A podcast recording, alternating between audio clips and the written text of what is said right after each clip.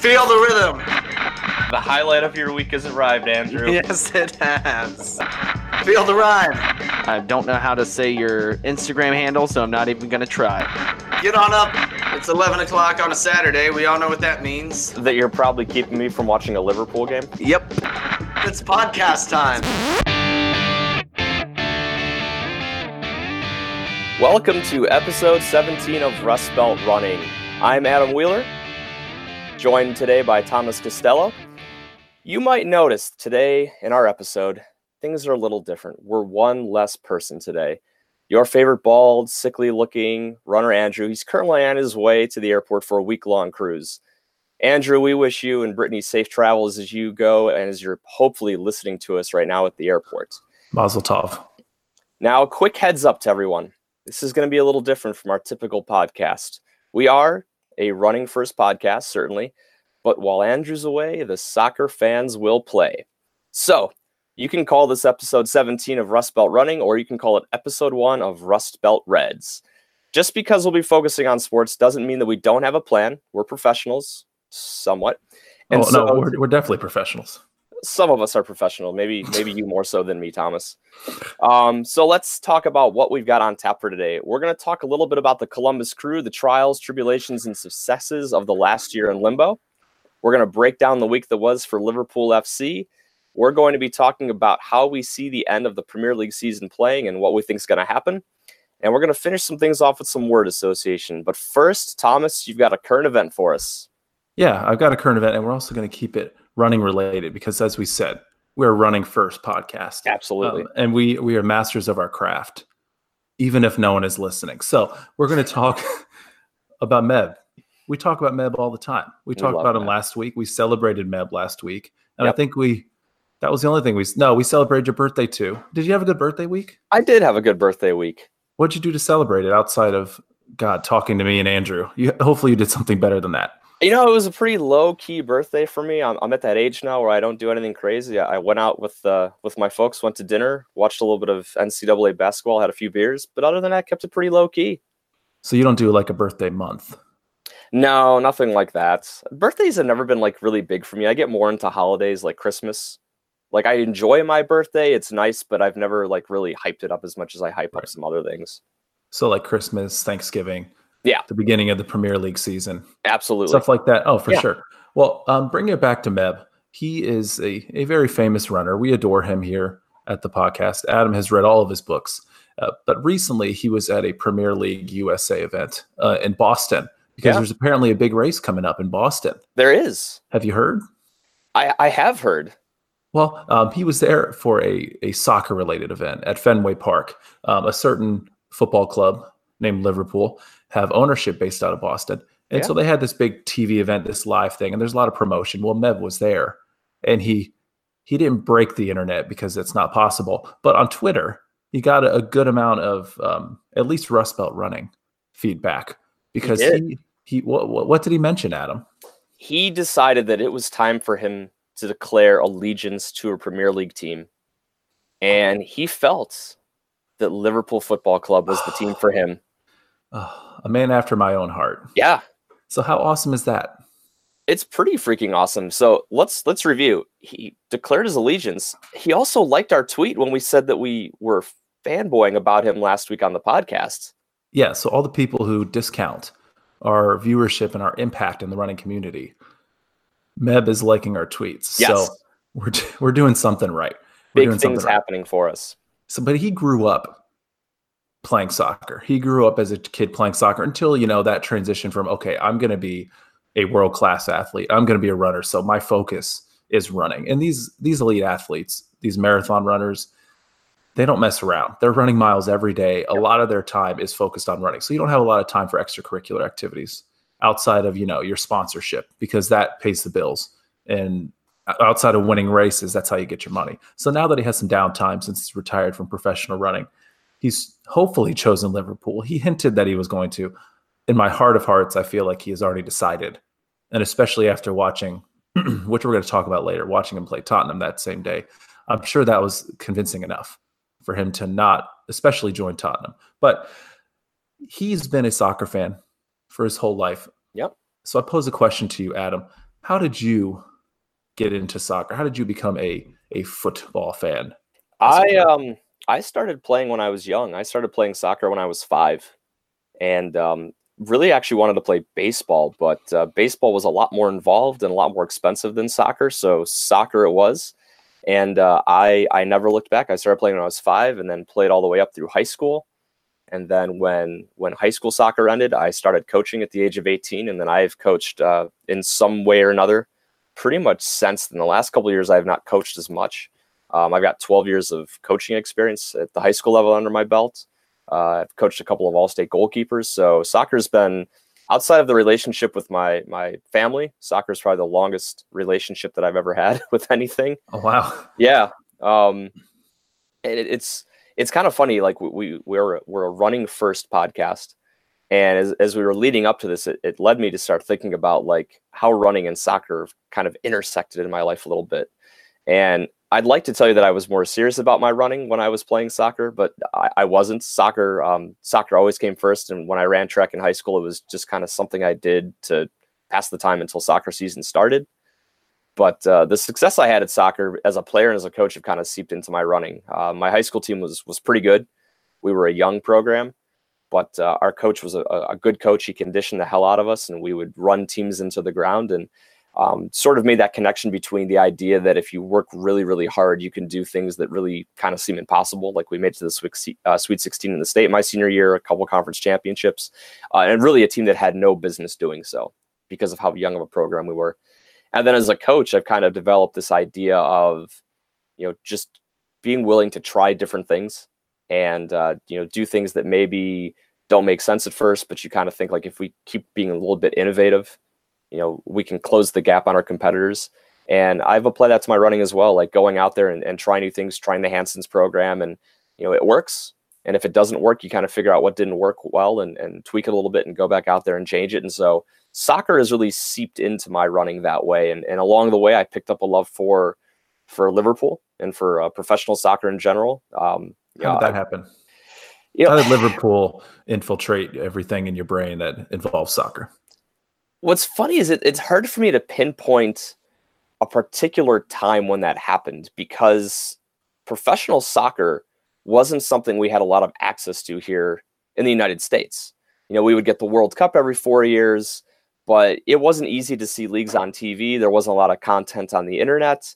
Um, so, really, my first exposure, I think, as I look back on it, was probably FIFA and playing with some of those old Liverpool teams on FIFA, uh, the the teams that won the, the team that won the Champions League in 2005, uh, you know Steven Gerrard and Cisse and um, you know Jamie Carragher and, and, Jerzy Dudek. I mean, just names that just mm-hmm. make me smile right now when I think about uh, when I think about those teams. And just for whatever reason, that was the team that I fell in love with on FIFA and, and started to follow them as much as I could online. And um, at some point within the last 10 years, you know, we finally started to get soccer more available to us here in the United States on television. And that's when I really started to pick up on it and really start watching it and, and paying more attention. And, and I've been a Liverpool fan ever since. And it's they've broken my heart, unfortunately, many, many times since I, I started watching them. But um, there's a part of me that like being from Cleveland that feels a connection to Liverpool. That idea of this, you know, kind of once great industrial city that isn't quite the same as it used to be, that has this really proud tradition with its sports teams. Liverpool used to be like the cream of the crop in Europe. Um, still very good, uh, but maybe not quite as much as they were back, you know, in, in their glory days. And, and proud that, citizens too. They just love their oh, city. Yeah, they love their city. Liver, Liverpudlians are absolutely uh, just passionate about their city and how much they love it, and they're passionate about their teams very much in the way the Clevelanders are. And so I feel like kind of a real connection to uh, Liverpool fans in that respect. Thomas, yeah. how did uh, how did you pick up soccer? What's your what's your soccer origin story? So I I did not play since I was five years old. So okay. I, I will discount that now. When I was a kid, I grew up in a very um, Cleveland sports household. I grew up on the Browns and the Indians, okay. and that was it. I remember summers watching the Indians game every night. We'd have the yeah. Indians game on on Sunday. Every Sunday we'd have the Browns game on, and I did not have any exposure to soccer as a kid. Um, it, I'll get to my FIFA story, but when um, I remember as a kid watching ESPN and there was a soccer game on, I couldn't tell you who was playing or what game it was or when it was, but I was watching it. This is the first time I really saw soccer on TV because, like you said, it wasn't it wasn't everywhere. But the t- uh, the first thing that caught my attention was the clock because I was looking at the clock and I was like, "What's the clock doing? Counting up. It's going up." And I I watched for about ten minutes just because I was fascinated. Like, when does it stop? What number does it stop at? Because I was just a typical Northeast Ohio American boy raised on baseball and football, and it just it blew my mind. I ended up not finishing it because I was like, I have no idea what's happening here, and I just I quit until about 2005, 2004, 2005. They released the Germany World Cup FIFA game for I think it was back then probably I know exactly what game you're talking about. PlayStation or PlayStation 2. Yeah. And my friend bought it and I, I started playing with them and I started really to enjoy it. And I think a lot of people, especially in America, if you're outside of an MLS market, because you mentioned there's not a lot of soccer to watch, but the crew have been around. Yeah. even in Northeast Ohio, and you can be, um, you can advertise to this. I can advertise to the Canton Akron area. There wasn't any promotion for the crew No. there wasn't any um, commercials there wasn't any marketing that came up to northeast ohio so unless it was a major league from england or from italy or something on tv you didn't have exposure to it in northeast ohio. It was kind of like a soccer desert at least in, until you get into it because right now i'd say soccer in ohio we're going to cover this in a little bit it's it's thriving. But And it's funny because even now, like I, it's easier to see a Liverpool game on TV than it is for me to see a crew game, and I live two hours away. Yeah, until probably this season when they went on to Fox Yeah. Sports Ohio. This Yeah. is the first time that Ohioans have really had mass uh, consumption Yeah. of the Columbus Crew, which is pretty awesome. Because I remember I would watch some games on ONN. Remember the Ohio Oh News yeah, Network, Ohio News Network. Yep. and it wasn't it wasn't widescreen It- back then. Of course, not a lot was, but it was grainy. Yeah. and standard definition. You had the black boxes on the side, and you could barely tell what was going on. And I remember watching a few of those games whenever I started playing FIFA because I was like, I need to get as much soccer into my psyche as I can because I, I played the game and I started to enjoy it. I watched the World Cup, and that was all great. But then I got married, had kids, all that stuff happens, and um, I probably didn't get into the sport really big again until uh, 2008, 2009. So it had been a few years, Mhm. and I, I hate to admit this, but one of the reasons why I started watching soccer again was the big David Beckham coming to the United States thing, which now I've been a crew fan for I, don't know how many years, but kind of kind of sad that it took David Beckham for me to get back into it. But um, uh, my Liverpool story, it was 2014, and I was living in Richmond, Virginia. Now this is post slip, so this is not during the actual Premier League season. This is not you know the marauding Oh. Luis Suarez, you know, St- Suarez, Sturridge, and Gerrard team that um, you all know and love. But I was down in Richmond and I was at a, a USA versus Germany World Cup event.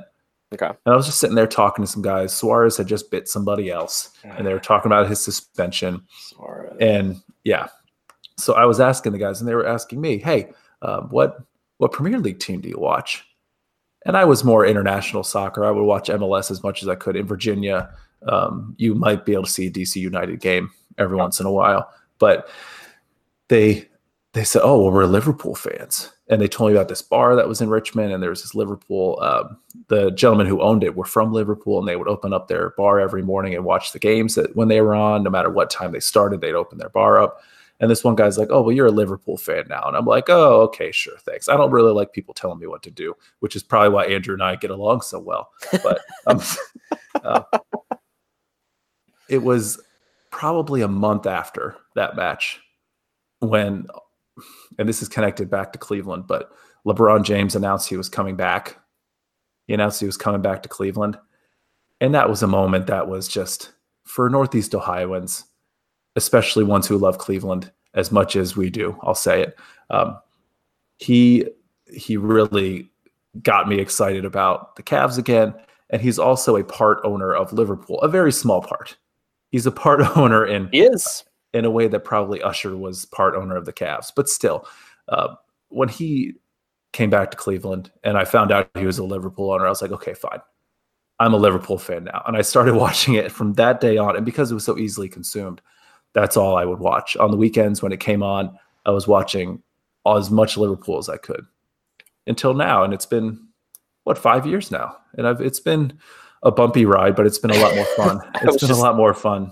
I was just thinking, I'm sorry, your first real season watching Liverpool was 2014, 2015. Yikes.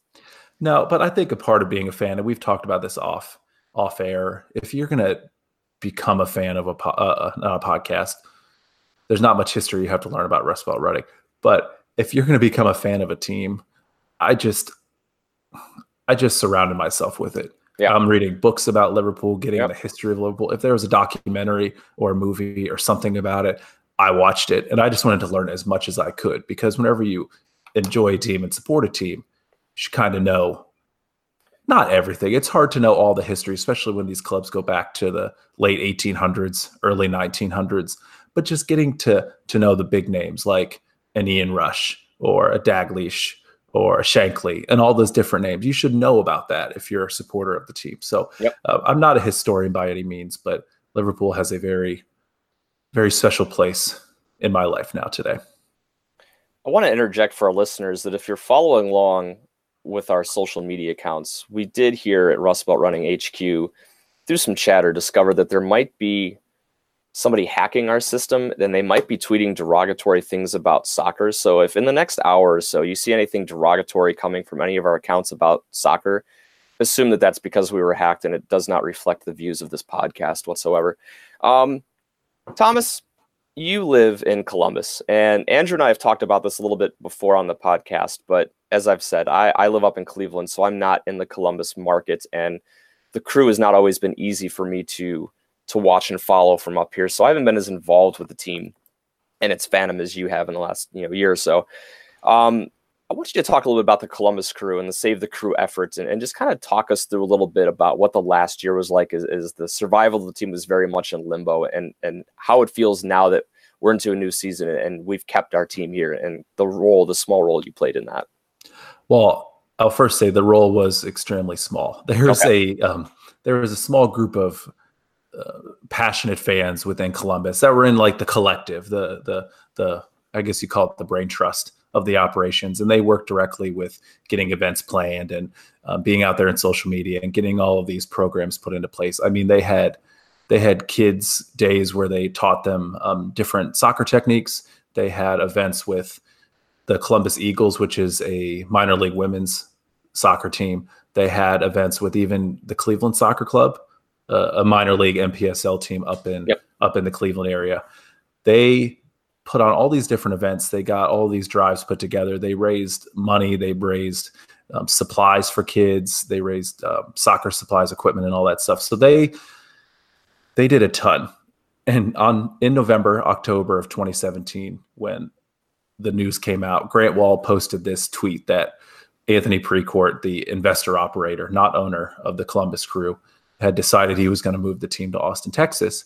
And as a kid, I grew up with the Browns and I grew up with the Browns leaving. There was a chunk of my life for about three years where we didn't watch any, we didn't watch football until it was in the Super Bowl.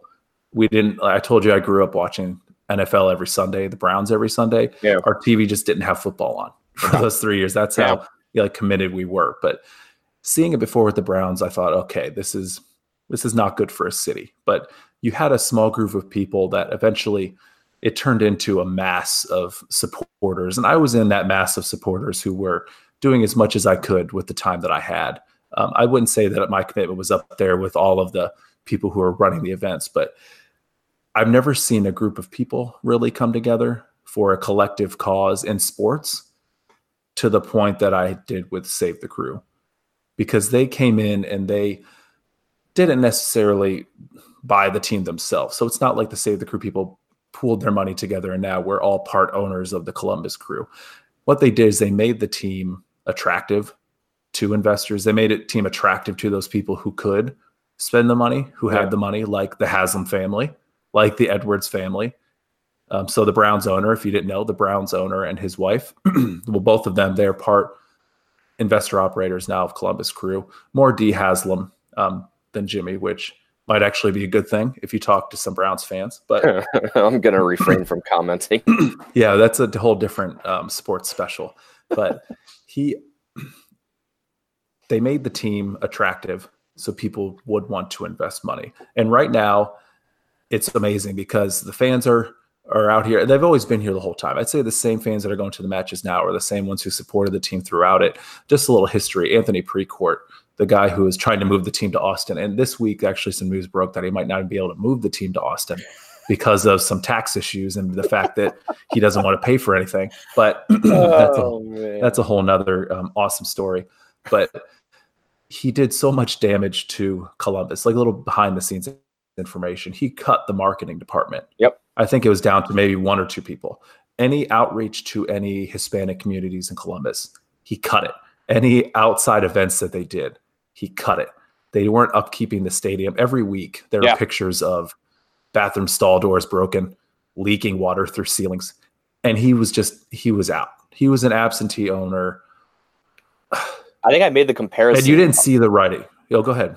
I would say I think I made the comparison when Andrew and I talked about this that he was essentially like doing what Rachel Phelps tried to do in the movie Major League. Like I will just cut everything to make this team so unattractive that nobody will want to come. I I think it was two years ago the playoff game, the home playoff game. They only had one entrance open into the stadium, so that when the game started, the stands would look half full.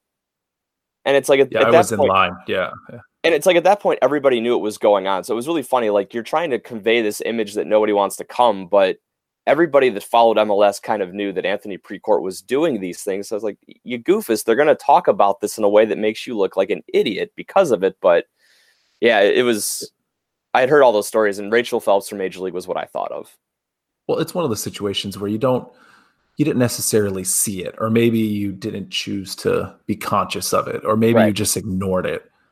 The the lack of focus on the team, but he never moved to Columbus. Uh, he said a lot of things when he first moved here. I'm going to buy a house in Columbus, and uh, people are so worried about this team moving, and they're so paranoid about this stuff. Well, maybe this is why, because you know, snake oil salesmen come in on the wagon and they try to sell, and then they move right out. But Right. luckily, we had Greg Berhalter, who's now the U.S. men's national team coach. He was Great a hire. sporting director, and he brought in a lot of players that kept this team relevant. All the practically the whole team now was all because of Berhalter, and in those years that those two ended the season where the team was in limbo, possibly moving. I mean, they made it to the Eastern Conference Finals, and then they made it deep into the playoffs the second year too. Yeah. So it it it's a situation to where Anthony Precourt tried to be like a, a Rachel Phelps, but he um, he even did that poorly. and that, Yeah. that, that sounds pretty much like him just from everything i've read about him that he's just one of those guys who thinks he's smarter than he is and I think one of the things that I really enjoyed the most about the debate from afar was that the Save the Crew movement really seemed to ignite this debate about who a club belongs to. Like, as a club, um, is it a money making vehicle for rich ownership? You know, I invest in this and therefore I'm entitled to do what I want with it, or does the club belong to the fans, to the city? And you, know, you talked about how the Save the Crew movement really made the team, the club look attractive to investors. A big part of doing that was that you know they show that that support is there, that the club really is this organic thing that belongs to the fans, and that that fandom really is what part of what makes that club so so attractive to people. And Right. um, I love that because you know we talked about the Browns.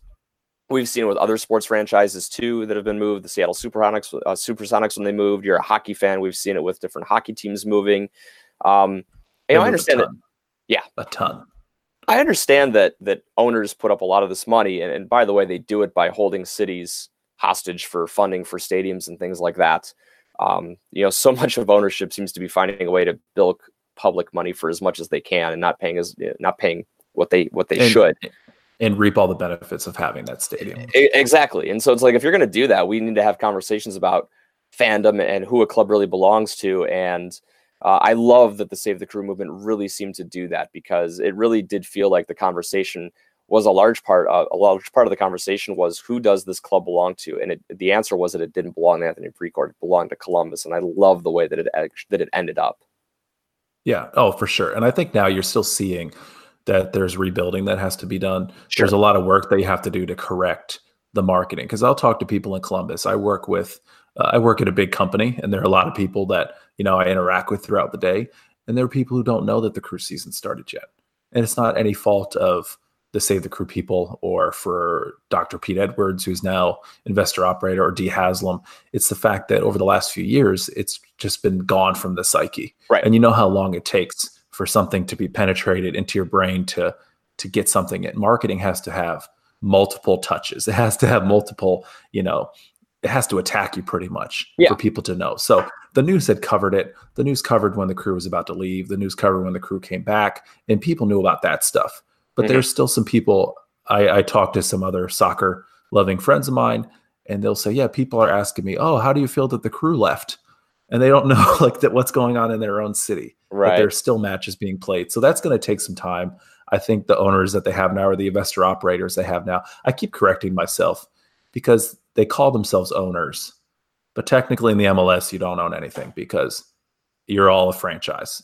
Right. Anyway, um, but they, it's going to take some time. I think towards the middle and the end of this season, you're going to see attendance bump up because you have a good team on the field, you have a product on the field. So it's just people don't know about it. The more that we have marketing, and they have a ton of TV marketing now. They're everywhere on social media. They're out in the community. So they're doing all the right things. I think it's just going to take some time to kind of get back to or get to like a new, you know, revival of the crew being here in Columbus. But I'm I'm excited for the future.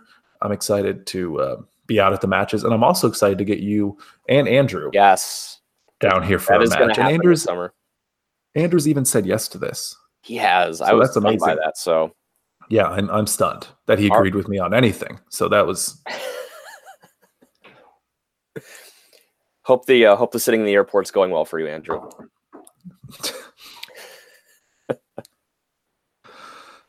okay. So a lot of things going on in Ohio, especially within Columbus here, but also down the road in Cincinnati. They have their own MLS team now.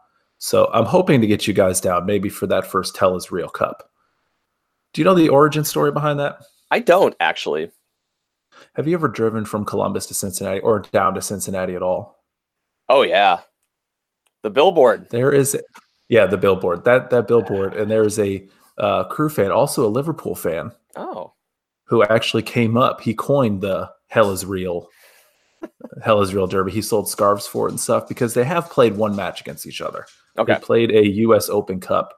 I want to say two, la- two years ago or last. I can't remember which year it was, but um, they played down in Cincinnati and Columbus lost. But I think this time around you're going to see a different product um, down there. So I'm excited. It's in August, so clear your calendar. August August tenth. Yeah, yeah. Come on down, and then I'm trying to go a couple weeks later down to Cincinnati too. So I'm not Yeah. having you, you know, totally invest in driving down, you know, five hours or six hours, however long it takes to get from Cleveland to Cincinnati. But um, yeah, you should come on down. It should be fun. Yeah. but even in the even in the minor league game, there are minor league teams throughout the city or uh, throughout the cities of Cleveland, throughout Columbus, uh, see. Yeah, so, Cleveland Soccer Club. Have you ever been to one of the matches?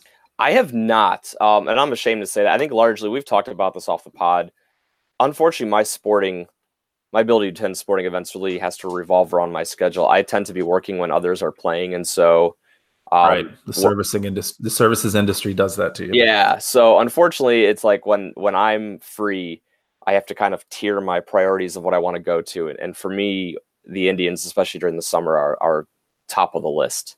So if I'm off and I'm going to a sporting event, it's usually going to be an Indians game. But uh, I actually had a former high school player that played for uh, Cleveland Soccer Club for I think a season. Um, that was a long time ago now, but uh, played for them and uh, they they they keep uh, they keep expanding. It seems like they've they kicked around a, a few different stadiums now. I think they played Baldwin Wallace College, which is actually Baldwin Wallace Right. University now, which is my alma mater. Um, so they they keep expanding their venues and, and seem to be doing very well, um, which is exciting to see because that's kind of been an entry point for different franchises throughout MLS. I'm not saying that would happen up here, but it, it's good to see these minor leagues starting to thrive because in in soccer, just within the United States in general, I'd like to eventually see something involving promotion and relegation. And I think the healthier your infrastructure is with smaller clubs, the more likely Mhm. something like that is to happen. It's it's just good for the game in general in the United States. So I'm excited about that. and even up in up in Cleveland, there's uh, there's also a, a, minor league team in Columbus that started throughout all the turmoil of Save the Crew, not because mm-hmm. of Save the Crew, not because the crew was leaving, just because right. there was somebody who wanted to start a minor league team. So even in Columbus, you're seeing multiple levels of it around you, and not just in the men's game, but in the women's game. But up in Cleveland, they did have a few years ago, they won the MPSL championship. Yeah. Actually, so they won the whole thing before they um, had to change ownership, rebrand everything. And there's an amazing article out there too, if you're if you're looking for one. It talks about how quickly this new iteration of Cleveland soccer and the Cleveland Soccer Club has come to pass, mm-hmm. and it's really interesting stuff. And and the stuff that they're doing like they're so on point with their with their branding we've talked about the person who does their digital graphics on here a little bit before because lebron stole his odell beckham jr picture but uh, they do all this awesome work and they're working with cleveland clothing company they sell jerseys they sell yeah. shirts like all of this within a few short months yeah. they put this team together in no time at all and i went to a match last year with another liverpool supporter michael Michael Yeager. He's a um, he's a good friend. We actually went up to Michigan too and hung out a little bit for the Liverpool Manchester United game this preseason. But we had a great time, and I'm going to get you to one of the Cleveland Soccer Club matches this year. I'm all about it. All right, so there's a lot going on in Ohio with soccer, a lot going on in the United States. But I mean, we're all here wearing red. We've talked now for 31 minutes, a little bit about Liverpool, but let's let's uh hop in the plane. We're in our own plane and we're going to fly over to Liverpool, England, and talk a little bit about what's going on with them. So, Adam, have you uh, have you been enjoying Liverpool lately? This has been just a fun season in general to enjoy. I have. Um, I I'm getting to watch the best Liverpool team that I've seen in my lifetime. Um, we're we're here at the end of the season now. We we just finished up game number 33 yesterday, so we're down to 5 games left in the league and I'm enjoying myself immensely. They are making life difficult for us at times. They're playing in some tight games, some some wins that shouldn't come down to the last minute like they have. But we're at that point now where all that matters is winning. Collect every single point that you can and see where it goes. And I'm I'm having a blast watching them. They had the the let's talk about the Tottenham win first last week, Thomas, because it was there's a there's a term, Spursiness. Spursy and, and that that game was peak Spurs, peak Spursy, if you want to talk about it that way, because Tottenham played a good game. Like the way that game started, we we got out there and we looked just dynamic and fluid. We scored the early goal, great crossing from from Robbo to, to Bobby, and you're up one nothing and you feel like you're in the driver's seat. And I really felt like we dominated the first half of that game, and then halftime hit, and Tottenham made their adjustments. And as seems to be the case lately with Liverpool, there was about a, a 25 minute period in the second half where just you're waiting and you're waiting. And you can kind of feel like, man, the fact that you didn't get that second goal, it's going to come back to bite you. And you and I were texting during the game, and we both saw the goal coming before it happened. We just knew it was coming. And Tottenham ties it up. And now all of a sudden, the angst the angst settles in. Oh my God, we're going to drop points. Yeah, Spurs are good, but we can't afford to drop points. And then, and then the Spurs Spursed it. I will share with everybody. You said we were texting to each other, and you're being a little humble. Yeah. When you say we were texting with each other, because you a few times, I think three times, you said Salah hero coming up. Yes. You just said yes, Mo Salah hero coming up, and you put you texted about three times, and then what happens? Mo Salah None hero? other than well, Mo Salah you... goes in. Tell no, uh, you know, just play by Salah, Salah was in the right place at the right time off of a corner that got cleared. Uh, passed the ball out. Trent was in the right place, right time. Had this kind of a, a really like big sort of lofted cross that seemed to hang up in the air forever. And, and Mo got himself in a position to to do something dangerous. You know, when when the ball's in the box like that, you you don't know what's going to happen. Sometimes it's just a matter of putting putting your foot or putting your head on the ball and just hoping that it gets into a dangerous area. And that's what he did. And you know, the spursiness of all of this comes from the fact that the keeper should have handled it. It was right in his hands. He should have caught it, but he didn't. And instead he he deflected it off of his own defender. And there's a great picture of the keeper watching the ball go into the net with this shocked look on his face and it's just it was peak Tottenham Spurs. This team that is good in its own right and always feels like they should be right there, and they are, but they can't quite get over the finish line. And in, in this case, they helped us get over the finish line of that game. So, um, Yeah. you know, a nervy win, but a win we needed, and uh, a, a great way to start my week last week. And then yesterday, Do you care how Liverpool wins? Do I- you I don't. care how Liverpool wins these I, matches? I don't. Um, and you know, I think there's something too about this because we're in the middle of this this season. I looked up the record today. the The most points to ever win an EPL season was last year. That was City with 100 points. Only team that's ever scored 100 points in a season. If Liverpool went out, which I predict they're going to, they're going to finish with 97. That would have broken the previous record of 95. And so I think there's times because we're so tight with Manchester City and the fact that we don't control our own destiny that we look at some of the warts of this team and we we go, oh my god, you know, they make these games tight. You know, they require all these last, you know, 10 minute goals. I don't care how they win. Like the fact that they're winning and they're doing it the way that they are, they're handling the pressure of knowing that they they can't drop points, that they have to win every game. And no, I don't care. I don't I don't care that we see these warts because every other team has them. I mean, City's dropped some awful games this year. They're they're they have their destiny in their in their control, which we don't have, but they've they've lost some bad teams. And so I'm sure City fans look at their team sometimes and go, "What the hell are we doing?" And I just think because of the angst we feel trying to go after this title, like we see, we see the warts sometimes. I don't care. Do you care? no. No. I mean, for my confidence, it'd probably be nice if we could Yeah, blow out a team like Southampton convincingly, Right. not you know within the last few minutes, and it'd make me feel good for the future, and it probably keep some years on my life if it made it a little easier. But um, no, I don't. As long as we get the three points, I I really could care less what happens at the end of the game. I think there's something too that as much as we want that that kind of easy win to bring us confidence, the fact that they have now all year they've scored 21 goals in the last 15 minutes of league games. This is a team that just knows how to get across the finish line when they need to. And so as much as I, I agree with you, like I really wanted the Southampton game yesterday to be an easy win. I wanted to walk into work and know that we were up four nothing and just not have to worry about it. And instead it was one to one when I walked in. Um, but I also had that confidence that I've seen this team now so many times this year take care of business when they needed to. That that gives me confidence for these last five games. Um, we've referenced the Southampton win. Uh, Thomas, you got to watch it more kind of like as it was going on than I did. So I'm curious for your breakdown a little bit, and then we can talk about some of the adjustments at halftime that we made and the second half adjustments that led to the victory. Right. You um I'll come out and say you are more of an optimist than I than I am when it Yeah. comes to sports. When it comes to your teams, especially the Indians and Liverpool, you're a lot more optimistic.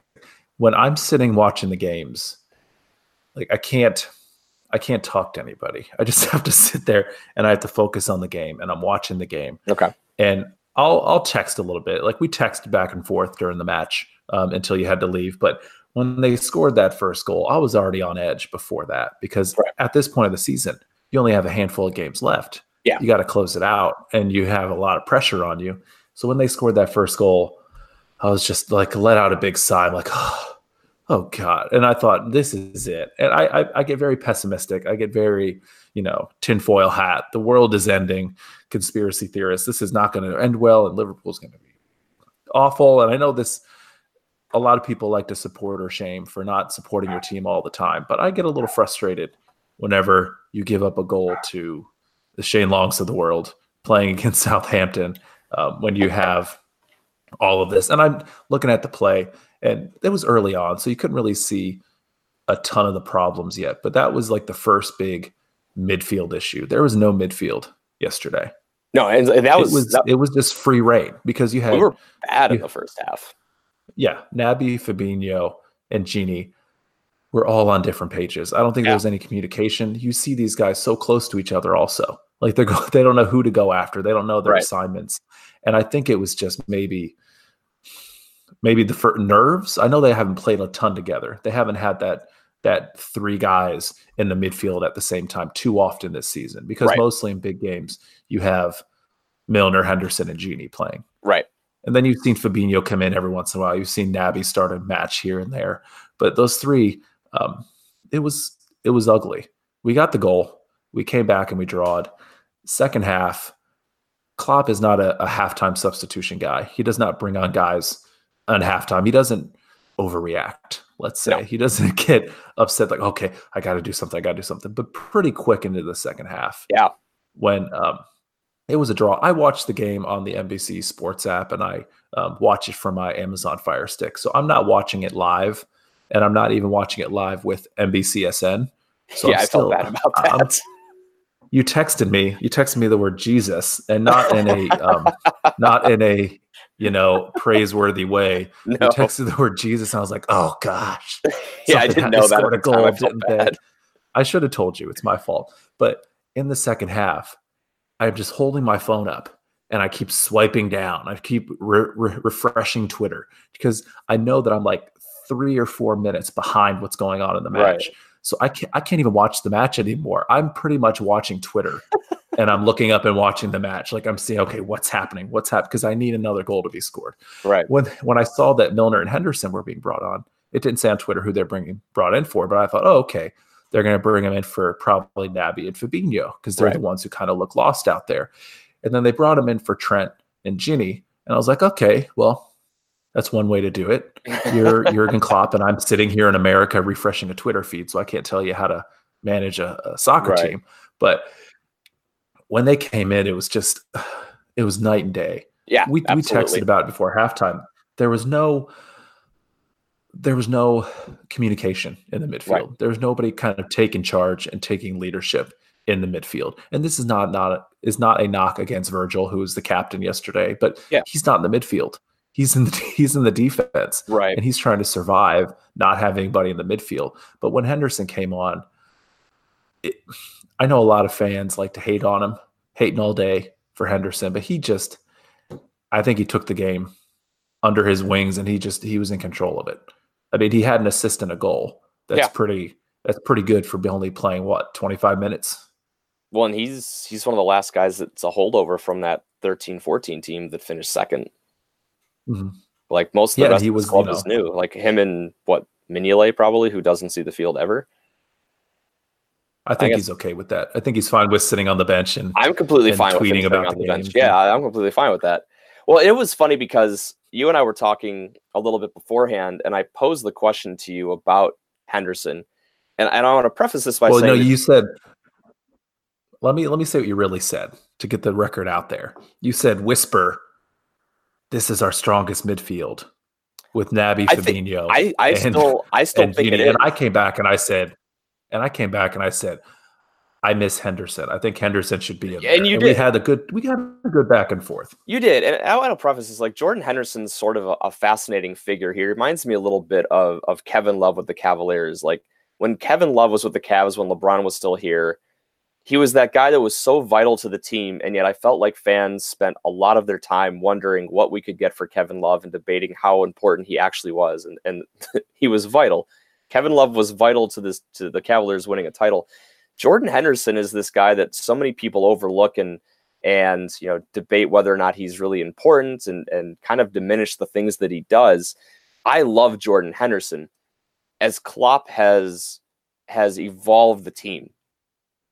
There's times I look at Henderson and go, okay, I sometimes struggle to see where he fits, not because I don't love what he does, but if you're playing a defensive midfield, Fabinho was probably Fabinho was bad yesterday. It was really the first really bad game I've seen Fabinho have. Um, but Fabinho usually, like you said, he tends to come in and he tends to kind of settle things down when he comes in the second half. And I feel that as a pure defensive mid, he's better than Henderson. Henderson isn't a true attacking mid. Like he's not, he doesn't do what Oxlade Chamberlain does for us. He doesn't do what, if we'd signed uh, Fekir, he doesn't do what Fekir would do for us. He's not that creative attacking minded mid that we really want Keita to be. Um, so there's times I look at Henderson and go like, where does he fit with the mid? Like if you're going to start Fabinho, is Henderson and Gini like, is there just too much, is there too little creativity in a midfield that involves those three? Is there, you you need know, a yin and yang. You need a yin and yang with Fabinho because Fabinho is a Yeah. He's a marauder. He's out there. He's Yeah. he's trying to slide and tackle people. He's going to muscle people off the wall. He's a big guy, Right. And he's not a he's not a finesse type midfielder. You kind of need somebody like Fabinho. He's he's reckless, not in a bad way. No, Like he he controls and Yeah. he he can get a, a little, you know, feisty out there, which you need it. But Henderson, he's just consistent. You have that yin and yang of Fabinho and Henderson, and together they can kind of calm each other, not calm Right. each other down, but Henderson can calm Fabinho down definitely. And then Henderson's also Yeah. the guy who he switches the field. He he can slow things down if they have to. If you're like, hey, bring it back, everybody. He's the kind of guy who does that, and that's what you look for in like the captain of your team. and, and So- that right there is is where like for as much as you might look at what's going on with the team tactically and sometimes look at it and say ah, i don't always know where like a henderson fits.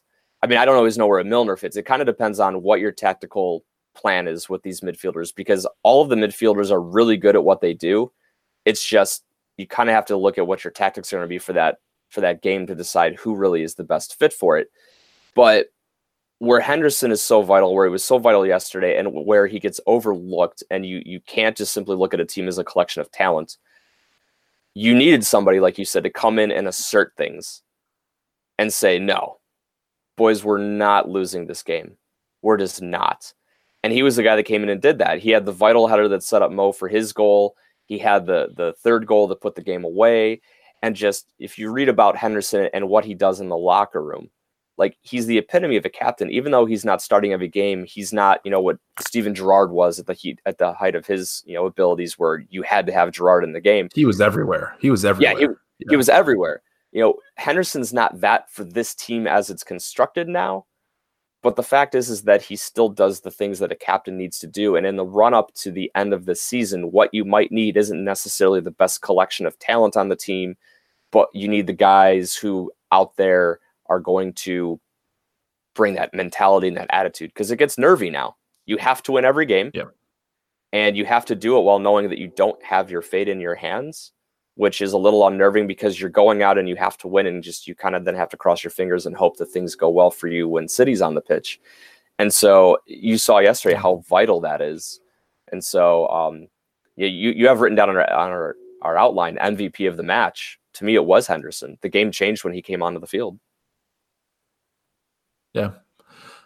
I, I the only way I'd hold back saying Henderson is the MVP of the match yesterday was because Mo, not because of his goal either, but in that first half, he's running everywhere. He was everywhere on the pitch yesterday. His work rate was just amazing. He's running back on defense. You see that hair flying in the wind, and he's running back and he's tracking players back, Yep. kind of making up for you know not having that strong of a midfield. I saw him in the defensive side yesterday. Yeah. probably more than you saw him in the offensive side.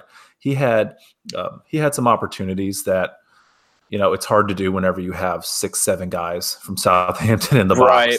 and they- and they and they pretty much took Mane out of the game yesterday They did. They their did plan was okay. job on that. Mane is he they cover like he had a he was nothing in the game almost. Yeah. I did, like he might have had a few touches, but it was not the impact that he's had this season. Mane's been the offensive MVP of the season. Yeah. for me, like Yeah. he's been he's been great. But Mo is still out there. He doesn't. He's not getting down on himself for not scoring a goal. He's not getting down on himself for not. At least in the match, you don't see it. He's not No. getting down because his impact is not as huge as it was last year. But last year was insane. You're not expect if you expect Well- him to have a year like last year every season.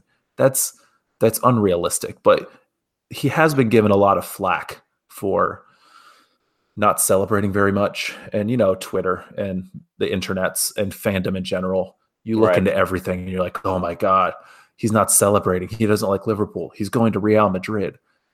Yesterday when he scored that goal, that is the most emotion You saw what it meant. you've seen on that guy. Yeah. He did the Cristiano Ronaldo take the shirt off, just stand there.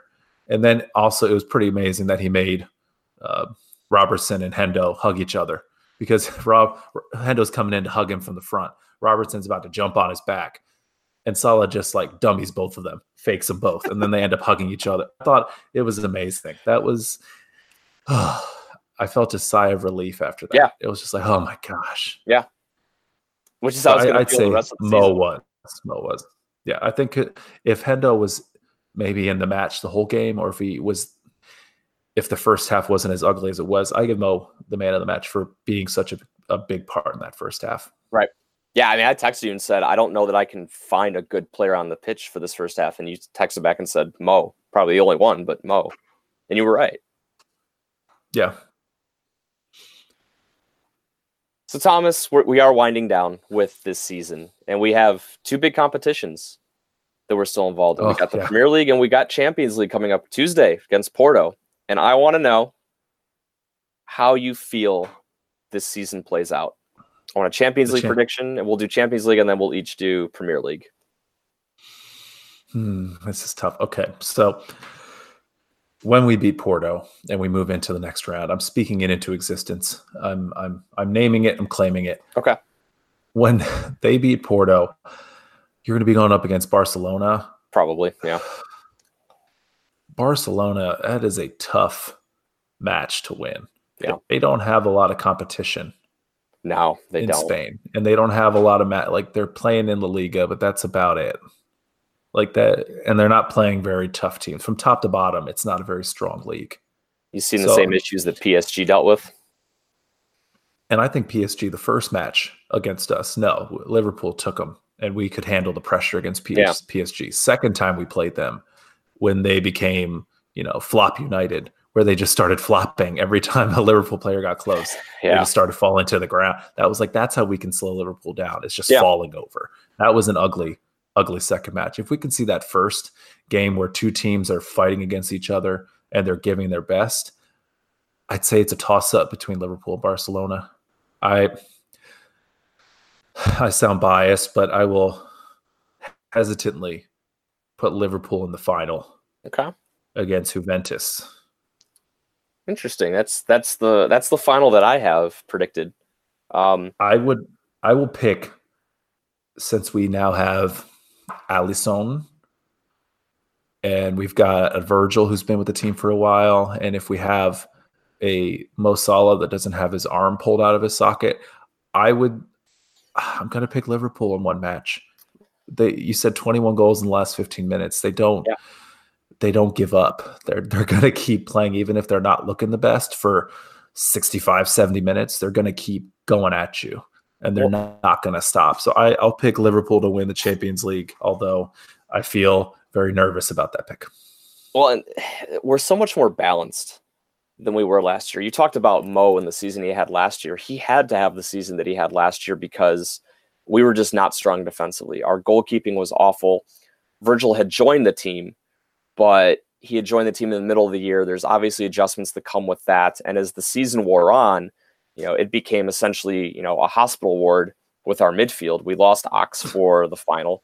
Um, we only we only had three healthy midfielders going into the final. I mean, Can, I think they activated him, but whether or not he was actually able to play or ready to play was another story.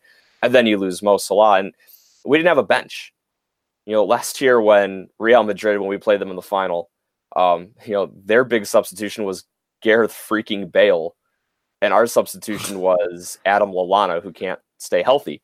Um, that's it's different this year. You know, Origi has Poor taken a step. Uh, Shaqiri, he's in witness protection somewhere, but he is available if you need an offensive spark plug. Um, there's far more balance in the midfield, uh, far more options in the midfield, and as long as you can stay healthy, you know, knock on wood on defense, it's just such a much more balanced team. Um, I'm gonna ask. Yeah, I'm not gonna make a prediction yet because I I I'm. That's not no, well, I made a prediction. I want to hear your Premier League because I made a prediction, and if I spoil it now, it's going to give away my Premier League prediction Oh, too. So, okay. Premier League. this is tough I know. because if it was up to Liverpool, if we were in the driver's seat, Yeah. I would pick Liverpool to win the league. And if I had to choose between the Champions League and the Premier League, I've told you before I would pick the Premier League over winning the Champions League. Right. I know the Champions League is all the best teams in the world, but the the marathon of the Premier League, hey, it's running marathon. The marathon of the Premier League, and playing these teams so often, I, and the fact that they haven't won it since it's been branded as the Premier League, I would I would love to see them shove it in people's faces. But since Man City's in the driver's seat, unless Tot, I, I can't trust Tottenham to do anything. As we've seen last week, you can't trust Tottenham to win for you. And I'm kind of the person I like giving your team the control to do stuff. I don't like putting it in other people's hands. I don't think that's, you know, you can't blame the Spurs for losing to Man City or blame Man United for blaming the Man for losing to Man City. And I don't want to root for Man United to beat Man City because I don't like Man United. So since it's not Liverpool's hands, I more begrudgingly, even more than I did with the Champions League pick, unless Man City just has a crapper of a game, I, I don't see how they lose it. I I made a Here, prediction. take my take my Liverpool scarf. No, no, Take no, no, no. I mean, I. I, I completely, I completely get it. Uh, I mean, as far back as the beginning of the season, I can remember reading Liverpool blogs that were saying like, you know, it's so tough to look at the season. This is back in August or September. You know, saying how tough it was to look at the season because this is probably the best Liverpool team that we've seen in our lifetimes, and and you know, for some Liverpool fans, like going all the way back to like the the team that won in 1990. Um, and they were saying how difficult it is to get into the season at times because we were going up against a Man City team that became the first team last year to to win with 100 points, and they added more depth with Riyad Mahrez to their team. Like Mhm. Man City is incredible. We won't talk about how they built that depth and how they've probably broken rules and they're going to be forced to disband the team, but um, they're still, as it is right now, they're an incredible team, and not being in the driver's seat against them so late in the season is difficult. I made a prediction to you before one of our shows. It's got to be like a month or two ago. I don't remember how far back it was, but I made a prediction to you when Liverpool was kind of in the middle of, of struggling, where they were in the middle of all these draws and things weren't looking good. And I told you what was going to happen. What did I say? You you were calling the double. I called the double. And as I look at the rest of this season, um, you know, with Champions League, I agree with you. Barcelona is a hell of a team. And when, when I said, do you see the same problems with PSG? I, I meant actually for Barcelona. Barcelona plays in a league this year where they just haven't really had anybody that can punch at their level. Real Madrid is a shell of itself since Cristiano. Even Real Madrid. yeah, yeah. Yeah, I mean, they've been they've they're been they're a trash, shell of themselves. So Barcelona has kind of coasted through without a lot of competition. And the difficulty of that is that when you then fight against people that can punch at your level, it can be hard to raise your game. And because we're more balanced, if this was last year's Liverpool team, I would feel far less confident about you know beating Barcelona. We're going to beat Porto. I should I should say I'm not overlooking Porto, but we're going to beat them. And then give me one game against Juventus. If it was two games, I think Juventus would be a very difficult proposition for us. But the fact that we would have only one game, we shut Ronaldo down last year with the defense we had, and we are far better this year. So I absolutely believe we can win Champions League. And as far as winning the EPL, I've just always had a feeling. I've had this feeling since Divock scored that goal at the end of the Everton game. I tweeted, I think, that day that we were going to win the league, and that moment was going to be the moment that was going to make it possible. And if we're going to win the league, it's going to happen by a handful of points. It's going to be less than three points that we win it by. And I've just always felt since that moment that there was going to be one more just moment of magic for us. And as I look at Man City's schedule, I am not confident about Spurs, you know, beating them because we've seen how Spurs Spurs can be. But Man City has this schedule. They play Spurs three times in 11 days because they have Spurs in their Champions League games. Now, I don't think they're going to lose to Spurs, but when you play a team three times in 11 games, and the last game that they play is the EPL game. So Spurs is going to have faced two games where they can get an awful good look at what they're facing. And they're going to play them. They have Crystal Palace, by the way, in between those two Spurs Champions League game, and Crystal Palace is no slouch. That is a very difficult team to play against. They always have a good fight. And then you've got United. Hi, Andrew, your favorite team. We need them to do something. Um, and then they're still going to have Burnley, Leicester, and Brighton. Now, none of those teams are great, but they're going to have probably games against Juventus mixed in between there. It is a gauntlet for City, and their individual quality on any given day says they should win all of those games. But they're because you place all those games right in a row, I feel like City is going to drop points at some point. Hopefully, it's in the EPL game, but I do feel in that run up of Palace, Spurs, United, and Burnley that they will drop points in one of those four games, and that that will be what we need to go to go through. And we, we win the league. We win the league 97 95. Oh, I hope, brother. Uh, me too, man. I hope too. I just It's going to we be. talked about it before the pot. I just hate I hate blaming the field goal kicker for the you know for the game for missing the field goal at the end of the season. You know, Yeah. I don't want to put it. We're the masters of our own destiny, and I just hope that uh, I hope that you're right because I need to become an optimist. I We're going to to- go into the last weekend having control of our destiny, and it's going to be up to us to to take the game. We'll see. Whew. I don't know if I like the sound of that. I'm gonna have to get a lot of antacids and stuff like that for that game. Okay, um, we're gonna go in- into some word association now, and th- uh, then we'll get into our. We'll close it out here. So I'm gonna list a name of somebody, Okay. and you just give me a word, maybe a maybe a phrase, Praise. about that person, um, and I'm just wanna gonna get your thoughts about it. Okay. So you have not gotten this list before, I've not. so you don't know. You can probably guess some of the names on here, but Probably. Um, we'll start with we'll start an easy one. Steven Gerrard. Liverpool. I hear Steven Gerrard and I just think Liverpool. He's he's the Liverpool squad that I think of. I like that. I like that. Okay. Jurgen Klopp. The right man for the right club at the right moment. Lifetime contract. Okay. Next one. Joel Matip. Unsung hero. Probably our probably our fourth choice center back. I mean, we started with Gomez. Lovren was your starter last year in the Champions League final. Like I, I Joel Matip is is a very capable defender, but for so much of the season to be reliant on him, I mean, he's basically been the guy since Gomez went down in December. Lovren played a couple Right. of games and then he hurt himself against Wolves. Um, Like five minutes in the FA Cup. Yep. yeah. I mean, so just kind of an unsung hero. Like when when I saw that, and you, if you told me in January that we were going to basically go the rest of the season with Joel Matip and we were going to be one point out, I would have told you that that was crazy. So he's an unsung hero of this team this year.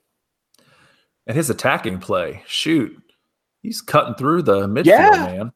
Did I you mean, see that- he did that yesterday too? That's not always a great thing for our midfield, but No, no. That, I think that tells us more about our midfield yesterday than Matip. Yeah. Um, next one. Jose Mourinho. overrated.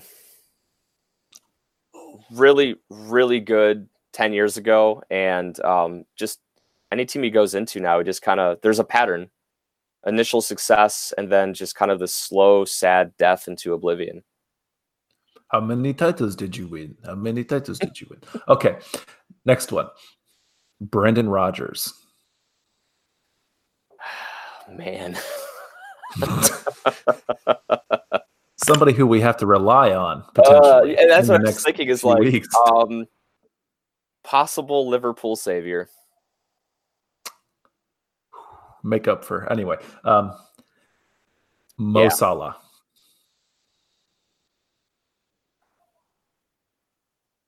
It's it's like it's too easy just to say Egyptian. ki- No, it's just too easy to say Egyptian king. Um,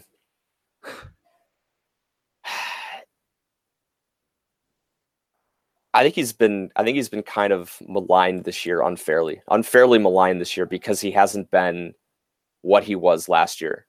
And it misses the point that this system is based on the idea that no one guy has to carry the team. I think, you know, you brought up the idea of like even though he hasn't been scoring, he's busting his ass out there every game. Like he doesn't hang his head. His, his work rate's incredible.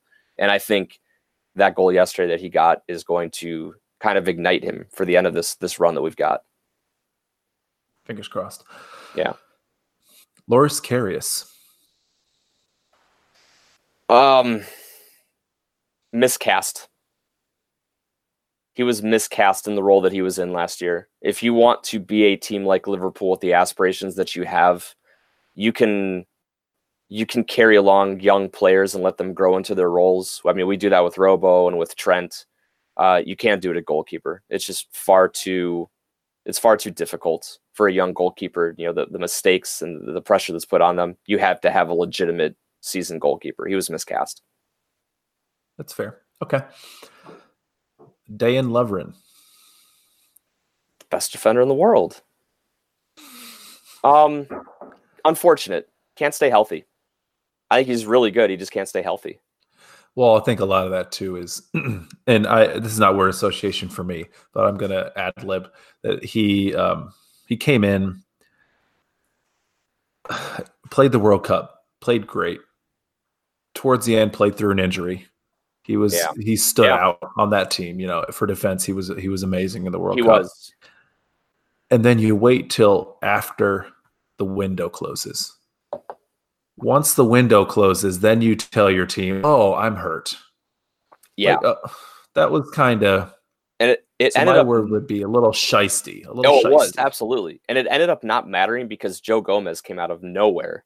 for sure. Yeah, I mean, Joe Gomez is really he's your second center back now when he's healthy. It's unfortunate what's happened since the Burnley game, but yeah, no, I I, I agree with you. It was it was incredibly shisty. It could have really torpedoed this team. Luckily, it hasn't. odd timing. And then last one, Sergio Ramos, your Bastard. birthday buddy. Bastard. Ooh, we're putting the E on this one. Okay. No, no, no love for him. I've got one for you. Just ah, because, just Twist. because, because of the rumors about him possibly transferring out. Philippe Coutinho.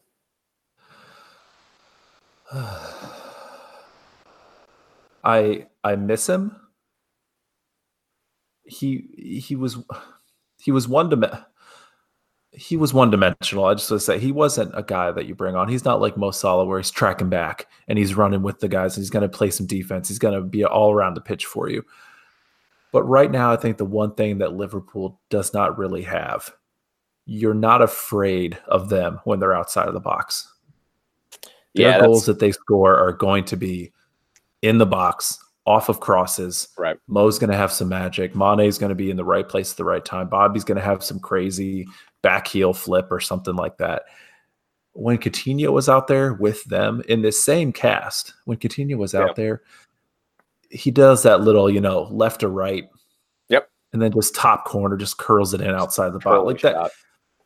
There was a time, I think it was in the 2017 18 season, or it might have been the year before. It seemed like every week he had Yeah. another one of those. He just had another curling. Ugh.